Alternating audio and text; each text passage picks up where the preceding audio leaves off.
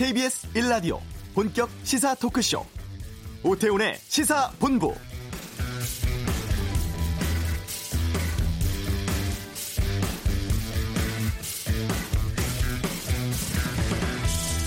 이번 총선을 앞두고 보수 통합 움직임은 two track으로 진행되고 있습니다. 자유한국당과 새로운 보수당 간에 구성된 당대당 통합 협의체가 한 축이라면 다른 한 축은 정당, 시민단체, 보수계 원로들이 함께하고 있는 혁신통합추진위원회의 통합 작업이죠. 통합 범위를 보면은 혁통위 쪽이 더 넓습니다. 어제 혁신통합추진위가 2월 중순까지 보수 통합 신당 출범시킨다는 로드맵 발표했습니다. 대체적인 통합 일정 마련하고 중도 보수 외연 확장을 위한 움직임 가시화되고 있습니다만 갈 길은 멀어 보입니다. 어, 새보수당 유승민 의원이 선거연대를 비롯한 후보 단일화도 옵션일 수 있다면서 통합이 우선이 아닐 수도 있음을 시사하기도 했는데요. 이미 진행 중인 한국당의 공천 관리 작업도 변수가 되지 않을까 싶습니다. 오태훈의 시사본부 잠시 후 이슈에서 혁신통합 추진위 박형준 위원장 연결해 현재 상황 알아보도록 하겠습니다. 북한 개별 관광 관련해서 통일부가 추진 계획 준비하고 있습니다. 이번 주 한반도는 코너에서 짚어보고 2부 각설하고 있는데요. 오전에 발표됐죠. 검찰 중간 간부 인사 또 각 당의 총선 상황에 대한 다양한 의견 듣겠습니다. 시사법정 선고 미뤄진 김경수 지사 재판 또 계속되는 폭로로 논란되고 있는 가로세로 연구소 문제 살펴보겠습니다. 오태훈의 시사본부 지금 시작합니다. 네, 이 시각 중요한 뉴스들 정리해 드립니다. 방금 뉴스 KBS 보도본부의 박찬영 기자와 함께합니다. 어서 오세요. 네, 안녕하세요. 예, 법무부 오늘 차장 부장급 인사 발표를 했습니다. 구체적으로 어때요? 네, 그 청와대 조국 전 장관 관련 수사해왔던 네. 그 간부진들을 어떻게 하느냐가 초미의 관심사였었는데 아, 이 차장 검사 그 세 명 다 비롯해서 네. 서울중앙지검 1, 2, 3, 4 차장 또 모두 아, 큰 폭으로 교체를 했습니다. 검찰은 부장보다 차장이 높죠. 그렇죠. 일반적인 회사는 예. 부장 아래 차장인데 예. 검찰 조직만 아, 차장 검사가 더 위에 있습니다. 네. 그리고 부장 검사 밑에는 부부장 검사가 또 있고요. 음. 그 윤석열 검찰총장이 그 대검찰청 간부 전원을 유임시켜 달라 이렇게 추미애 장관한테 요청을 했었잖아요. 그런데 예. 이 요청 받아들이지 않았습니다. 울산시장 선거 관련해서 이 청와대 개입 수사 지휘해 왔던 서울중앙지검 신봉수 2차장 검사는 평택 지천장으로 발령이 났고요. 네. 조국 전 장관 가족 관련 수사는 송경호 3차장이 했는데 여주지천장으로 그리고 유재수 전 부산시 경제부시장 감찰 무마 의혹 수사는 홍승욱 서울 동부지검 차장검사가 했는데 천안지청장으로 전보했습니다. 이들 비롯해서 차장 부장검사 그리고 평검사 700여 명에 대해서 승진 전보 인사를 다음 달 3일 날짜로 어, 단행을 하고요. 또 한 명의 이제 관심 대상자가 네. 어, 상가에서 항명 논란 일으켰었죠. 양석조 대검 선임 연구관. 예. 심재철 반부패 부장한테 네가 검사냐 음. 큰 소리로 외쳐서 당시 조문에 조문객이었던 사람들 비롯해서 어, 기자들도 여럿 있었는데 그럼에도 불구하고 큰 소리로 이런 항명 사태를 불러왔기 때문에 다들 인사가 날 것이다 이렇게 예상을 했었을 텐데 대전 고검 검사로 어, 좌천이 됐습니다. 당시에도 이제 추미애 법무부 장관이 이제 추태 부렸다고 맹 비난을 했었었죠. 어, 청와대하고 여권 상대로 그 수사를 지휘했던 차장검사에 대해서는 이렇게 대대적으로 수사가, 아, 인사가 났는데 바로 아래에 있는 부장검사에 대해서는 네. 일부만 인사가 음. 났습니다. 법무부 어, 설명은 현안을 다루고 있는 부장검사나 그 밑에 있는 사람들에 대해서는 일부 소폭으로만 인사를 냈기 때문에 네. 수사에는 차질이 없을 것이다. 이렇게 설명을 했는데요. 이번 인사에서 청와대 조국 전 장관 관련 차장 검사들을 모두 전보 조치하는 데에 대해서 추미애 장관이 부담감이 컸었을 것 같은데 그럼에도 불구하고 윤석열 사단의 조직 적 저항을 쳐내야 되겠다. 수뇌불 음. 쳐내으로 해서 이걸 뚫고 가려는 그런 의지로 보여지고요. 이로써 추미애 장관은 어, 조직적 검찰 권력의 저항을 와해시키려는 그런 어, 발판은 마련됐다고 보여집니다만 앞으로 야권의 반발이 있을 것이고 또 정치적으로 큰 이슈화가 될 것 같습니다. 실제로 한국당 심재철 원내대표가 검찰 인사에 앞서서 이런 인사가 예상이 된다면서 추미애 장관을 또 고발 조치하겠다라고 이미 예고를 했었고요. 네. 여기에 대해서 이제 윤석열 총장이 어떻게 대응하느냐를 지켜봐야 되는데 곧바로 대응을 했습니다. 어, 뭐라고 했어요? 인사가 난 다음에 네. 말을 하지 않고 행동으로 보여줬는데 어떻게 했냐면 어, 윤석열 총장이 직접 최강욱 청와대 비서관을 기소하도록 지, 어, 지시를 내린 겁니다. 네. 이게 이제 결재를 받아서 기소를 해야 되는데 그렇다면 음. 순서상 서울중앙지검장에 저, 결재가 있어야 되는데 네. 결재 거치지 않고 직접 차장 검사하고 얘기를 해서 음. 빼고 건너뛰고 어 어, 기소하라고 지시를 한 건데요. 아, 물론 이제 불구속 기소되기는 했습니다만 이 최강욱 공직기강 비서관이 조국 전 법무부 장관 아들 인턴 증명서 위조 의혹에 가담했다. 라는 그런 혐의로 해서 수사를 받아왔었는데 네. 인사가 난 그날 바로 몇 시간 뒤에 이렇게 직접적인 수사 어, 기소 지시를 내렸다라는 점은 앞으로 청와대 관련 수사 음. 그리고 조국 전 장관 관련 수사를 검찰이 특히 이제 윤석열 어, 총장이 어떻게 할 것임을 행동으로 보여줬다 이렇게 볼 수가 있을 것 같고요. 이제 차장 검사도 바뀌었으니까 앞으로 지검장하고 차장 검사하고 그리고 윤석열 총장하고 내부적으로 음. 많은 다툼 그런 것들이 예상이 됩니다. 네. 이번에 또 하나 눈에 띄는 인사가 이문정 울산지검 부장검사입니다. 네. 이제 이문정 어 부장검사가 그동안 검찰 내부의 문제점들을 아주 송곳 같은 글로서 본인의 SNS에 글에 올려서 네. 많은 사람들이 예상하기를 아 이번에 인사에서 발탁될 것이다. 음, 인사 안 났다면서요? 그런데 인사가 나지 않아서 어. 어 예상을 뛰어넘고 어, 그대로 그 자리에 유임되는 것으로 결정이 됐습니다. 알겠습니다. 설 연휴 앞두고 있는 상황이라서 뭐 총선 준비 작업들 여기저기서 지금 계속되고 있습니다. 인재 영입 발표가 아, 계속 나오고 있는데 민주당부터 좀 살펴보죠. 태호 유찬이법으로 잘 알려진 태호 엄마를 영입했다고요? 네, 예, 태호 엄마 아, 이름이 이소연 씨인데요. 예. 민주당 예. 12호 인재로 오늘 영입이 됐습니다. 이소연 씨가 이제 아이가 목숨을 잃은 뒤에 이른바 태호 유찬이법 발의하기 위해서 국회의원들 직접 만나고 어 어, 백방으로 뛰어다녀서 많은 사람들이 잘 알고 있을 텐데, 어, 뭐 아시겠지만 이게 학교 통학 버스든 학원 버스든 간에 예, 상관없이 모두 통학버스 신고 대상으로 해달라라고 이제 법을 발의했었고요. 그리고 동승자의 안전 좌석 안전띠 착용 확인 그리고 안전운행 기록 작성 같은 걸 다 의무화하도록 했었는데 네. 이게 지난 회기에 통과되진 못했습니다. 이제 이소연 씨는 정치하는 엄마들이라는 그 시민단체에서도 활동을 해왔었는데 아마도 아 이렇게 계속 밖에서 시민단체 활동만 해서는 안 되겠다. 직접 정치에 관여를 해야 되겠다. 이런 음. 마음을 먹은 것 같습니다. 오늘 기자회견을 가졌는데 국민의 생명을 지켜주지 못하는 정치, 아이들의 안전보다는 정쟁이 먼저인 국회를 보면서 이대로는 안 되겠다. 생각해서 정치에 뛰어들게 됐다 이렇게 소감을 밝혔고요. 네. 한국당도 오늘 일곱 번째 영입 인사를 발표했습니다. 이미지 전략가인 허은아 한국 이미지 전략 연구소장을 영입했는데 그렇지 않아도 한국당의 이미지가 뭐 오래되고 잘 바꾸지 않고 이런 이미지가 굉장히 강한데 그걸 어. 탈피하려는 그런 시도로 보여지고요. 허 소장이 오늘 환영식에서 앞으로 한국당은 진짜 이미지 변신이 필요하다.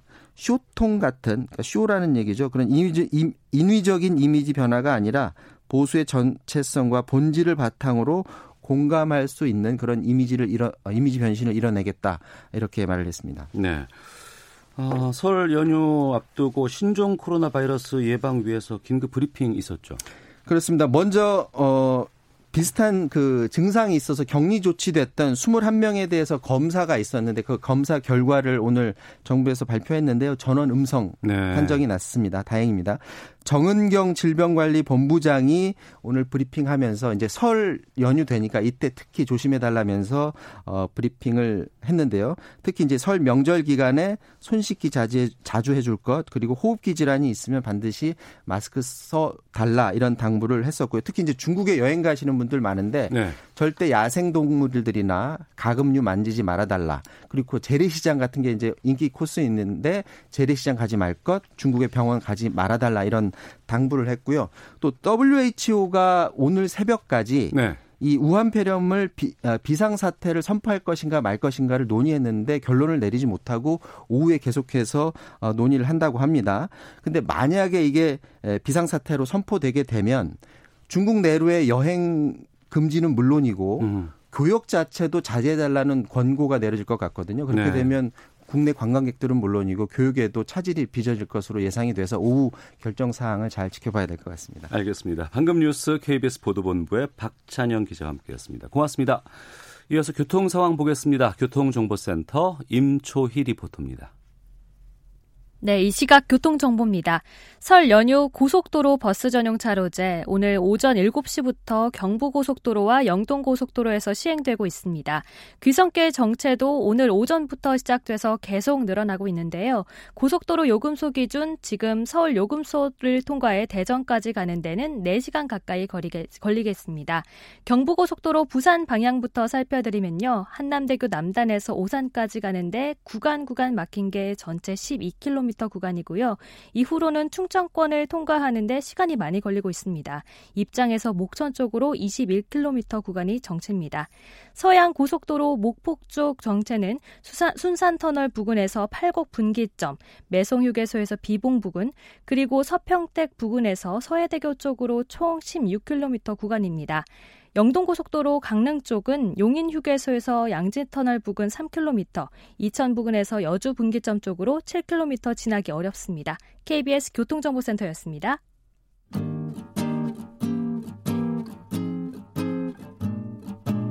KBS 1라디오 오태훈의 시사본부 여러분의 참여로 더욱 풍성해집니다.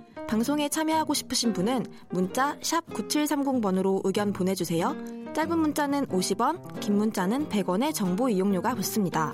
애플리케이션 콩과 마이케이는 무료고요. 시사본부는 팟캐스트와 콩, KBS 홈페이지를 통해 언제나 다시 들으실 수 있습니다. 많은 참여 부탁드려요. 네, 어제였습니다. 혁신통합추진위원회 보수통합 관련한 로드맵을 발표했습니다. 2월 중순에 통합신당 출범시키겠다는 계획인데요. 또 한편에서는 아, 자유한국당, 새로운 보수당 간의 당대당 협의체도 지금 출범해 있는 상황이죠. 관련해서 좀 여쭤보겠습니다. 혁신통합추진위원회 박형준 위원장을 연결하겠습니다. 안녕하십니까? 네, 안녕하세요. 네. 예. 2월 중순에 그럼 통합 신당이 나오는 겁니까? 네, 저희가 이 범보수 중도 통합을 추진을 하고 있고 그 실체를 2월 중순에는 통합 신당이라는 모습으로 예. 어, 국민들에게 선을 보이려고 하고 있고요. 예. 그 시점을 목표로 지금 그 어, 전에 작업들을 어, 진행을 하고 있습니다. 네. 그런데 그런 가운데 또 한편에서는 당대당 통합이라는 이름으로 자유한국당하고 보수당 새로운 보수당 간에 또 논의가 있잖아요. 네, 그것은 뭐 또 당 그 이그 그, 어, 저희 혁신 통합에서 하는 통합 과정에 네. 이게 자유한국당과 새누리당 아저 새로운 보수당만의 이 당대당 통합이 통합이 아니고요. 예. 그 범위를 범 중도 보수로 넓게 잡고 있고 음. 거기에는 다른 이 정당 세력도 있을 뿐 아니라 네. 어, 중도 쪽에 많은 세력도 저희가 인입을 하려고 지금 노력을 하고 있습니다. 네. 그런데 이제 이게 그 새로운 신설 정당 통합을 하려면 네. 당대당에도 협의할 내용들이 있기 때문에 음. 그 부분에 대해서는 공개 협의체를 만든 것이 아니고요. 네. 이제 비공개 이 대화 창구를 만들어서 협의를 진행하고 있는 것으로 알고 있고 그것은 혁신통합위원회에서도 양해된 사항입니다. 네. 그 새로운 보수당의 유승민 의원 보수재건 네. 위원장 맡고 있는데 어제 이런 얘기를 했습니다. 어, 신당 창당도 있지만 뭐 선거 연대라든가 후보 단일화도 옵션일 수 있다라고 얘기를 했거든요. 이거는 어떻게 보세요?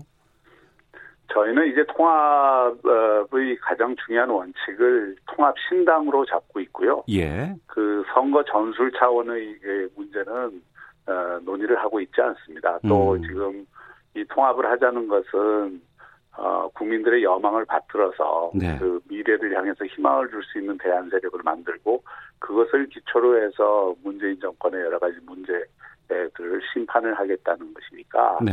어, 그런 강력한 세력을 만드는 것이 중요하죠. 지금 뭐 선거 전술을 얘기할 때는 아니라고 생각합니다. 네. 아, 좀 커다랗게 봤을 때 이 보수에 참여할 수 있는 보수 통합에 참여할 수 있는 대상이 어디까지일까라는 궁금증도 있거든요. 네 네. 그래서 다시 한번 말씀드리지만 예. 지금 어, 시민사회에서도 이 중도 또는 보수 많은 시민단체들이 있고요. 예. 에, 그리고 그 시민단체들 에서도 어, 최근에 이제 연석회의를 만들어서, 저, 초, 초기에는 좀그 범위가 작았습니다만 지금 굉장히 커졌습니다. 네. 에, 그런 어떤 시민사회 세력의 수백 개 이상의 단체들이 지금 모여서 이런, 에, 그, 어, 중도 보수 통합에서 결의를 하고 또 그 참여를 지금 에, 그 하기 위해서 노력을 하고 있고요. 네. 그 어, 단위에서도 어, 이 통합이 기존에 뭐 새누리당으로 돌아가는 통합이 되어서는 곤란하다. 음. 어, 보다 외연을 확장하고 그 새로운 어떤 인물들이 많이 참여하는 그런 통합이 됐으면 좋겠다. 또 어, 이 중도와 보수의 결합이라고 하는 그런 상징성을 확보했으면 좋겠다는 의견을 계속 주고 계시고요. 네. 그에 걸맞는 인물들과 세력들을 규합하기 위해서 음, 지금도 노력하고 있지만 다음 주에 집중적으로 저희가 노력할 것이고요. 그 결과가 이제 다음 주 말쯤은 가시화될 것으로 봅니다. 네. 또 하나 중요한 것은 저희가 통합신당을 지금 어, 그 구상하면서 이번에 그 청년 세대, 미래 세대와의 결합을 대단히 강조를 했고요. 그래서 이제 앞으로 통합신당에서는 이 신당 내 당대당으로서 청년정당을 그 구축을 해서 청년정치 생태계를 완전히 자율적 독자적으로 운영을 하려고 합니다. 네. 거기에 맞는 청년 세력들도 지금 규합을 하려고 노력을 하고 있습니다. 네. 범위가 커지다 보면은 양 사이드에 있는 극과 극에 계신 분들은 의견이 상당히 다를 수도 있을 것 같고 입장도 그럴 것 같은데 먼저 없죠. 네. 안철수 전 의원 쪽은 어떻습니까? 뭐, 안철수 의원 개인은 저희가 접촉을 아직은 하지 않은 거, 아, 않았고요. 예. 그, 그 안철수 의원이 어, 국내 들어와서 정치 활동을 일정 기간 한 이후에 아마 에, 그 전략적 판단을 할 것이라고 보고요. 예. 다만 이제 그 안철수 의원과 활동을 같이 했던 여러 또 세력들이 있지 않습니까? 음. 그 그분들하고는 지금 그 다양한 대화를 하고 있고 또 그분들 가운데는 통합신당에 참여할 의지를 갖고 있는 분들도 계시기 때문에요. 네. 우선은 우리가 다음 주까지 규합할 수 있는 만큼 규합을 하고 어. 그것을 토대로 해서 그 다음 단계로 또 2단계 통합을 추진할 수 있다고 봅니다. 예. 그러면 또 한편인 그 친박 세력이라고 할 수 있는 우리 동 우리 공화당 쪽은 어떻습니까? 어, 우리가 이 협 통위를 꾸리면서 여섯 가지 원칙을 이야기했고요. 예. 그 여섯 가지 원칙에 동의하는 세력들이 이 논의에 참여하고 있는데 음. 우리 공화당은 뭐 어제도 입장을 밝혔습니다만은 뭐 특정 인사 또는 특정 세력하고는 통합 논의를 하지 않겠다는 어, 그 완고한 입장을 갖고 있어서 현재는 논의를 안 하고 있습니다만은 네. 이제 저희가 통합신당을 형성하고 그 뭐 가치와 원칙 또 방향 예, 이런 것들에 대한 동의가 이루어지면 음. 어, 그 다음에는 또 이제 뭐 협의를 할 수가 있겠죠. 네. 자 보수통합 준비하고 있습니다. 혁신통합 추진위원회 박형준 위원장과 말씀 나누고 있는데요. 아, 2월 중순이면은 이제 총선이 두 달 앞으로 다가온 시기입니다. 네네. 이때 통합신당이 창당이 된다 그러면 가장 큰 문제는 공천이 아닐까 싶은데 지금 네. 이미 그 자유한국당 쪽에서는 공천관리위원회가 출범을 한 상황이거든요. 네네. 이 신당의 공천은 어떻게 되나요, 그러면? 그래서 이제 그것이 그동안 상당히 그 중요한 고민이었는데요. 예. 이 통합의 그 시간표하고 음. 이 공천의 시간표가 통합이 너무 늦, 지금 늦게 시작이 되는 바람에 예. 이 맞지 않는 이 불일치하는 문제가 생겼습니다. 음. 그래서 이런 문제를 해결하기 위해서는 사실은 자유한국당 입장에서도 지금 공천 프로세스를 진행 안 할 수 없는 현실적 그 이유가 있고요. 네. 또 통합신당은 통합신당대로 되면 공천관리위원회를 새로 만들어야 되는데 어. 가능하면 지금 그 어, 이 새로운 공천관리위원회가 자유한국당의 공천관리위원회가 통합의 정신을 살린 그런 공천관리위원회가 되면은 그 문제를 조금 해소할 수 있다고 봤고요. 예. 그 과정에서 이제 김영호 의장이 공천관리위원장이 되고 어. 또 황교안 대표가 이 공천관리위원회에 정권을 줬습니다, 실제로. 네. 어제 그 뭐 공천관리위원 그 구성에도 어, 황교안 대표하고 전혀 사전 협의하지 않고 된 것으로 확인이 됐고요. 음. 어, 그런 만큼 그 공천관리위원회에 대해서 지금 통합에 참여하는 여러 세력들이 일단 내용적으로는 큰 문제를 삼고 있지 않고요. 네. 다만 이제 절차적인 문제에 있어서 아직은 이게 자유한국당의 공천관리위원회이기 때문에 앞으로 통합신당 준비위원회가 만들어지고 또 통합신당이 만들어지면 거기에 여러 가지 이제 보완할 또는 협의해서 보완할 내용들은 좀 있을 겁니다. 그 점은 음. 이제 앞으로 통 어, 통합장 어, 창당 준비위원회가 만들어지면 그 네. 단위에서 어, 또 협의를 계속해 나갈 것입니다. 물론 네. 혁통위 차원에서도 지금 어, 김영호 어, 위원장하고 어, 그동안 이런저런 대화를 해왔고요. 어. 그, 그런 어떤 통합 과정에 도움이 되는 공천 관리위원회가 되기를 요구했고 그런 정신을 일정하게 수용을 했다고 저희는 보고 있습니다. 그러면 신당 창당이 된 이후에도 김용호 전 의장이 공천관리위원 신당의 공천관리위원장 맡겠다고 수락은 하신 상황이네요. 예, 지금으로서는 뭐그 그 김용호 위원장이 의장께서 위원장이 한걸 하는 데 대해서는 통치 내에서도 큰 이견은 없는 상황입니다. 예. 그런데 지금 각 당마다 공천 작업들 진행되고 있고 뭐 예비 출마자까지 지금 나오고 있는 상황에서 신당의 공천 작업이 2월 중순 이후에 이루어진다 그러면은 여기에 대한 반발도 좀 있지 않을까 싶기도 하거든요 현장에서. 근데 그 예전에 예로 보면 예. 야당의 공천이라는 게 그렇게 일찍 이루어지지 않고요. 아 그래요? 어, 뭐 현장에서 뛰고 있는 사람들은 에, 그런 요구가 굉장히 강하지만 예. 에, 결국 여당의 그 공천 과정보다는 야당의 공천 과정이 조금은 늦을 수밖에 없고 또 네. 지금부터 이 공천 실무를 준비하는 데도 일정한 시간이 걸립니다. 음. 에, 그 공천 실무 준비하는 그 과정에서 어, 통합신당이 형성이 될 것이고 네. 또 어, 일단 자유한국당 내에서도 어, 여러 가지 기존 의원들에 대한 평가라든지 뭐 이런 작업들이 진행돼야 되지 않겠습니까? 여론조사라든지. 예. 뭐 그런 작업을 그 하다 보면 상당한 시간이 조금 소요되고요. 그, 음. 그, 그 과정에서 통합 과정이 에, 함께 에, 결합이 되면 큰 문제는 없을 거라고 봅니다. 네. 어, 보수 통합에 대한 국민 여론조사 결과가 나왔어요. 어제였습니다. 이 통합 보수신당 가칭 이것을 출연했을 때 정당 지지도에 대한 여론조사가 나왔는데 먼저 좀 조사 개요를 말씀드리면 오마이뉴스 의뢰로 리얼미터가 지난 20일, 21일 양일간에 걸쳐서 유무선 ARS 및 무선전화 면접 통해서 19세 이상 성인 1,200명 대상으로 한 95% 신뢰 수준의 표본 오차 플러스 마이너스 3.1% 포인트의 조사였는데 신당 창당하면 정당 지지율이 한국당과 새로운 보수당 두 당 지지율의 단순 합계보다 꽤 낮게 나왔습니다. 이 조사 결과는 네. 어떻게 보셨는지요? 제가 어제 그 결과를 보고 예. 내용을 보고 실소를 금할 수 없었는데요. 예. 우리가 여론조사를 굉장히 신중하게 해야 됩니다. 그리고 어. 정확하고 객관적으로 해야 되는데 예. 그 설문이 예를 들어서 아직 정당 명도 정해지지 않았고 네. 그리고 그 내용도 소개되지 않은 상태에서 어. 그냥 보수통합신당이라는 가칭을 써서 그냥 넣어버리면 네. 대부분 사람들이 그게 뭔지를 모르잖아요. 음. 그런 상황에서 한 조사를 가지고 마치 통합이 되면 어, 이게 줄어들 거다 이렇게 하는데 네. 저희가 이제 다른 다양한 또 여론조사들을 갖고 있지 않습니까? 어. 그래서 충분히 설명하고 이 통합을 그 정당에 대한 그 지지를 물으면 네. 그 시너지가 훨씬 크다는 것이 확인이 되고 있습니다. 또 어.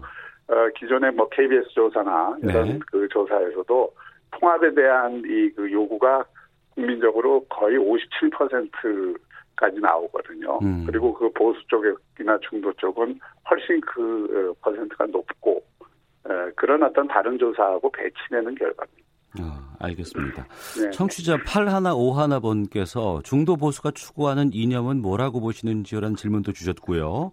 네. 또 최종적으로 통합 보수 신당이 탄생을 한다 그러면 어떤 방향으로 가야 한다고 보실지 같이 좀 여쭙겠습니다. 네, 그 저희가 제일 먼저 가치를 그 결정을 했고요. 네. 지금 저희는 이제 그 우리나라의 그 헌법 정신이 많은 부분에서 흔들린다고 생각을 해서 이 헌법 정신을 올곧게 지키고 발전시키는 게 대한민국의 도약을 위해서도 대단히 중요한 국면이라고 생각해서 자유, 공정, 공화, 민주 이 네 가지 가치를 그 중시하고 또 거기에 덧붙여서 이제 미래를 그 선취하는 정당, 이제 기존의 보수 정당이 자꾸 과거 어 저 지향적인 것처럼 비치기 때문에 네. 그 미래 가치를 굉장히 강조했고요. 음. 그 미래 가치 가운데에서도 이제 창조성이라든지 인간의 이런 그 가치를 대단히 중시하면서 그 이 미래 기술 주도형 이 경제를 만들기 위한 그런 노력들을 어, 저희가 해가겠다는 것을 천명했고요. 네. 또한 가지는 이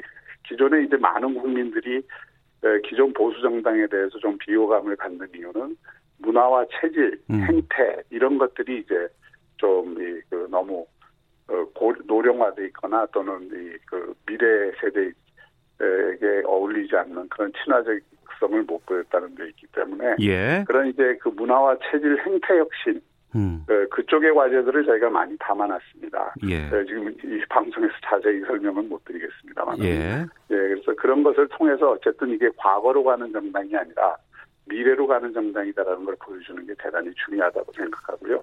거기에 부합하는 인물들을 이제 이번에 많이 규합하고 또 공천하고 해야 되겠죠. 알겠습니다. 하나만 네. 짧게 좀 여쭤보겠습니다. 네. 자유한국당이 지금 위성정당 지금 지역 정당은 다 창당 완료한 것 같아요. 네. 신당이 만들어지면 이 위성정당은 어떻게 하실 계획이십니까? 그거는 뭐 제가 어, 결정할 사항은 아닙니다만은 예. 제 개인적인 견해로는 사실 이 선거법 자체가 상당히 하자가 있는 선거법을 만들어놨고 네. 야당의 동의 없이 일방적으로 해놓은 것이기 때문에 또 이 연동형의 기본 취지는 정당 투표에서 비례대표를 우선으로 하고 지역구가 네. 어, 거기에 따라서 의석이 결정되게 하는 제도인데 지금 비례대표 연동형을 매우 적게 만들어 놓고 사실상 지역구 의석 많이 가진 정당을 규제하는 어. 선거법이 됐거든요. 예. 그래서 이 부분에 대해서는 야당의 동의 없이 통과된 선거법이라서 그건 다수 정당이 불이익을 보라는 이 선거법에 대해서 이 총선이라고 하는 가장 중요한 면에서 야당이 선택할 수 있는 전략적 방법의 하나라고 저는 이해를 하고 있습니다. 음. 그래서 다만 이제 그것을 기존의 뭐 정치인들이 그 나눠서 하는 방식보다는 네. 혁신의 방법으로 이걸 조금 담아낼 수 있는 길은 없을까 이걸 좀 고민해야 된다고 생각합니다. 하시긴 할 것 같은데요. 알겠습니다. 자 오늘 말씀 여기까지 듣겠습니다. 고맙습니다. 네네 네, 감사합니다. 네, 네. 혁신통합추진위원회 박형준 위원장이었습니다. 헤드라인 뉴스입니다. 민주당이 검찰 중간 간부 인사에 대해 차질 없는 검찰 개혁을 위한 진영이 마무리된 것이라고 평가했고 한국당은 법무부의 검찰 2차 대학살이라며 독재 정권에서도 벌어지지 않을 인사 폭거라고 비판했습니다. 조국 전 법무부 장관의 비위 의혹을 수사해온 검찰이 윤석열 검찰총장의 직접 지시로 최광욱 청와대 공직기강 비서관을 재판에 넘겼습니다. 최 비서관은 조국 전 장관의 아들 인턴 증명서를 허위 작성한 의혹을 받고 있습니다. 이낙연 전 국무총리는 더불어민주당 이해찬 대표가 서울 종로 추모와 공동상임 선대위원장직을 제안한 것을 공식 수락했습니다. 자유한국당 곽상도 의원은 김정숙 여사의 지인이 친분 관계를 이용해 부동산 특혜를 받았다며 김 여사의 지인 등을 검찰에 고발했습니다. 한국에서 성전환 수수로 강제로 전역하게 된 육군 부사관의 사례를 두고 외신들은 한국 사회의 보수성을 보여줬다고 평가했습니다. 지금까지 헤드라인 뉴스 정원나였습니다.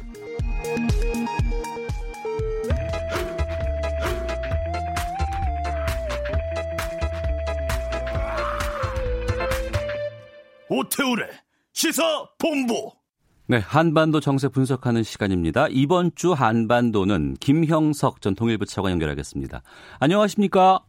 예, 안녕하십니까? 이 북한 개별 관광 관련해서 통일부가 좀 구체화할 세 가지 방안을 제시를 했습니다. 먼저 첫 번째로 우리나라에서 육로 이용해서 북한 방문하는 것을 하겠다고 했는데 뭐 예. 이산가족이라든가 아니면 뭐 비영리 단체 중심의 개성 금강산 방문 이것은 육로를 통해서 북한 방문을 하겠다는 이런 계획이거든요. 어떻게 보십니까? 네. 어 일단 그 가능성 그리고 그런 대상이 우선 하겠죠. 근데 어. 우선 예. 그 개별 관광의 개념부터 이제 그 구분을 했으면 좋을 것 같아요. 예. 그러니까 이제 개별 관광이라고 하면 기본적으로 이제 상업 베이스로 우리 우리 뭐 그 기업체란 여행사가 참여한다는 게 아니라 네. 이제 북한 북한에서 이제 관광 프로그램을 만드는 거죠. 일종의 이제 패키지 상품 같은 걸 어. 만들어서 그걸 이제 판매를 합니다. 그러면 네. 이제 기존에 이제 북한 관광 이제 패키지 상품을 다루었던 이제 제3국 그 여행사가 음. 그 북한의 관광 상품을 이제 판매를 하는 거죠. 그러면 네. 그걸 우리가 이제 받아들여서 거기에 참여를 하는데 음. 그 중에 참여하는 방법이 이제 예를 들어서 제3국을 통해서 북한으로 들어가는 게 아니라 우리 이제 남 한반도의 남쪽에서 북한으로 네. 바로 들어가는 네. 이제 육로로 가는 소위 그 경로의 문제죠. 음. 이제 그게 우선 이야기하는 건데 이제 그 경우에는 아무래도 지금 말씀하신 이산가족이라든지 그다음에 이제 우리 저 민간에서 남북 교류협력하는 이런 부분이 우선이 될 수도 있겠지만 네. 그게 아닌 다른 분들도 일종의 이제 북한을 여행하는 경로의 문제니까 다 열려 있다라고 볼 수 있는 거죠. 그런데 예. 이 버스 타고 DMZ 통과하려면 유엔사 승인 필요하다는데. 그러니까 이제 일단 그 버스를 타고 우리 이제 도라산에 보면 출입 사무소가 있습니다. 예. 사무소까지 가고 그러고 난 다음에 이제 북쪽 지역에서 이동하는 것은 북쪽에서 제공하는 패키지니까 네. 북한의 그런 그 차량을 이용을 해야 되겠죠. 어. 우리 우리 차량이 북한까지 간다. 그러면 이제 유엔 안보리 제재로부터 승인도 받고 예의도 받아야 되는 거니까 네. 그건 아니고 그게 네. 아니고 이제 이제 남쪽 지역에서 이동하는 것은 그 대상이 아니지 않습니까? 네. 그러니까 남쪽 지역은 우리 차량을 가지고 이동을 하고 어. 그다음에 북쪽 지역 갈 때 북쪽 차량을 가지고 한다 이제 그런 개념인 거죠.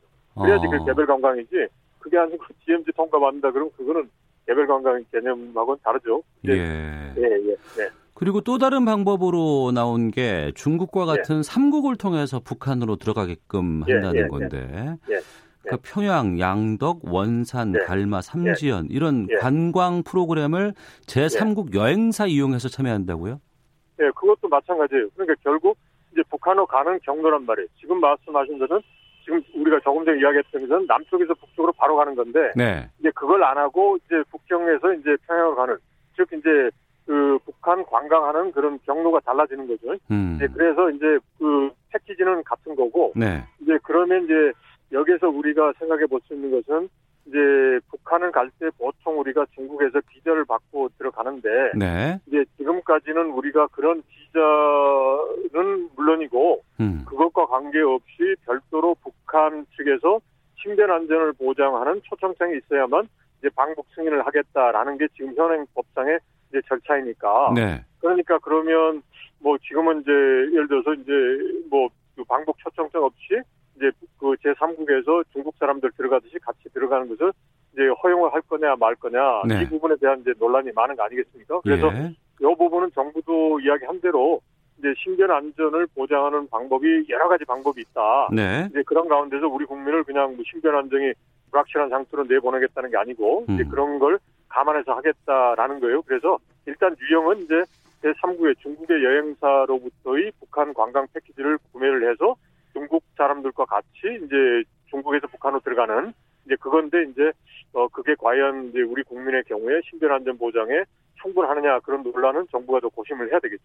예. 그러니까 지금 청취자 네. 김영수님도 개별 관광할 때 안전 보장 될 수 있을까요라는 질문 주시고 여기에 대해서는 좀 네. 현실적인 고민들이 좀 많이 있을 것 같아요. 네네. 그래서 기본은 이겁니다. 이제 원래 비자라는 걸 보면 각국이 비자를 발급해 준다는 것은 네. 이제 비자 받는 사람에 대해서는 신변 안전 보장을 해주겠다는 겁니다. 아 발급 자체가. 아 그럼요. 우리가 이제 비자 받고 그다음에 음. 이제 무비자로 하는 경우는 이제 이 사람들이 이제 와서 자국에 이제 불리 이제 잘못된 행위를 하지 않겠다라는 걸 이제 암묵적으로 승인해 주는 거고 그래서 네. 즉 비자가 있다라고 하면 신변 안전 보장을 해준다라고 해석을 할 수가 있는데 네. 이제 북한이라는 경우는 이제 특수한 대상이지 않습니까? 음. 이제 과거에 우리가 이제 전쟁도 했고 뭐 여러 가지 논란도 있고 그래서 그래서 지금 현행 법에는 그 비자 가지고는 안 되겠다. 그러니까 네. 북한의 어떤 공식적인 기관이 신변 안전을 보장하는 초청장이 있어야만 방북을 이제 허용한다라는 거니까. 음. 그래서 이제 그러면 결국은 그걸 그대로 갈 거냐? 이제 그걸 이제 예를 들어 북한이 이제 그 초청장 보내주면 끝나는 거죠. 네. 근데 초청장을 보내지 않을 경우에 어떻게 할 거냐 이게 이제 딜레마인데 음. 이제 기본은 이거 같습니다. 결국 이제 북한에 대한 국제사회, 우리를 포함한 국제사회가 어느 정도 북한을 신뢰하느냐 이 문제란 말이죠. 네. 거기에 따라서 이제 달라지는데 북한이 그러려면 북한이 이제 국제사회, 우리를 포함한 국제사회가 신뢰할 수 있는 좀, 저, 좀 긍정적인 거나 또 이제 적극적인 그런 좀 행보를 좀 보일 필요가 있지 않나 싶습니다. 예. 통일부가 발표한 그 세 번째 방안은 지금 우리나라에 외국인들이 상당히 많이 들어오거든요. 그러죠. 예. 예, 이 예. 들어온 외국인들이 우리나라 예. 찾았다가 어, 예. 북한 관광도 함께 할 수 있다. 그러니까 예. 어, 우리나라 뭐 강원도에 있다가 북한으로 관광도 하겠다. 이런 프로그램 같은데 이건 갈 수 있습니까? 어, 물리적으로는 가능하죠. 과거에 보면 이제 북한에서 이제 관광을 해서 지금 판문점까지 오는데 네. 그 사람들이 예를 들어서 이제 판문점에 와서 이제 우리 쪽 남쪽을 관광하고 싶다. 그러면 이제 우리 남쪽 관광 패키지 상품을 구매를 하고 네. 그리고 우리가 그 입국을 허용해 주면 되는 거거든요. 그러니까 아 그런 사례가 있었어요 그 동안? 어 아니 그런 사례는 아니고 어. 이제 북쪽에서 와서 남쪽으로 내려오는 경우 있죠. 뭐 오토바이 예, 예. 랠리를 한다든지 이런 경우 있었거든요. 그러니까 어. 물리적으로는 불가능할 건 없는데 예. 그렇게 하려면 일단 남북한 관광을 연계하는 그런 패키지 상품이 있어야 되고 그걸 이제 동시에 구매하고 동시에 이제 운영하는 하나 이제 그 제3국 국제 여행사가 있어야 되는 거죠. 네. 그럼 그, 그 에이전트 국제 여행사가 음. 북한 관광을 할 때는 북한 쪽 사람들하고 관광 패키지를 이제 운영을 하고 네. 또 남쪽에 있을 때는 남쪽 이제 관광 여행사하고 운영을 하는 거죠. 네. 이게 서로 이제 또 연결되면 지금 말씀하신 이제 그런 것도 이제 가능한 유형이 되죠. 그런데 음. 이제,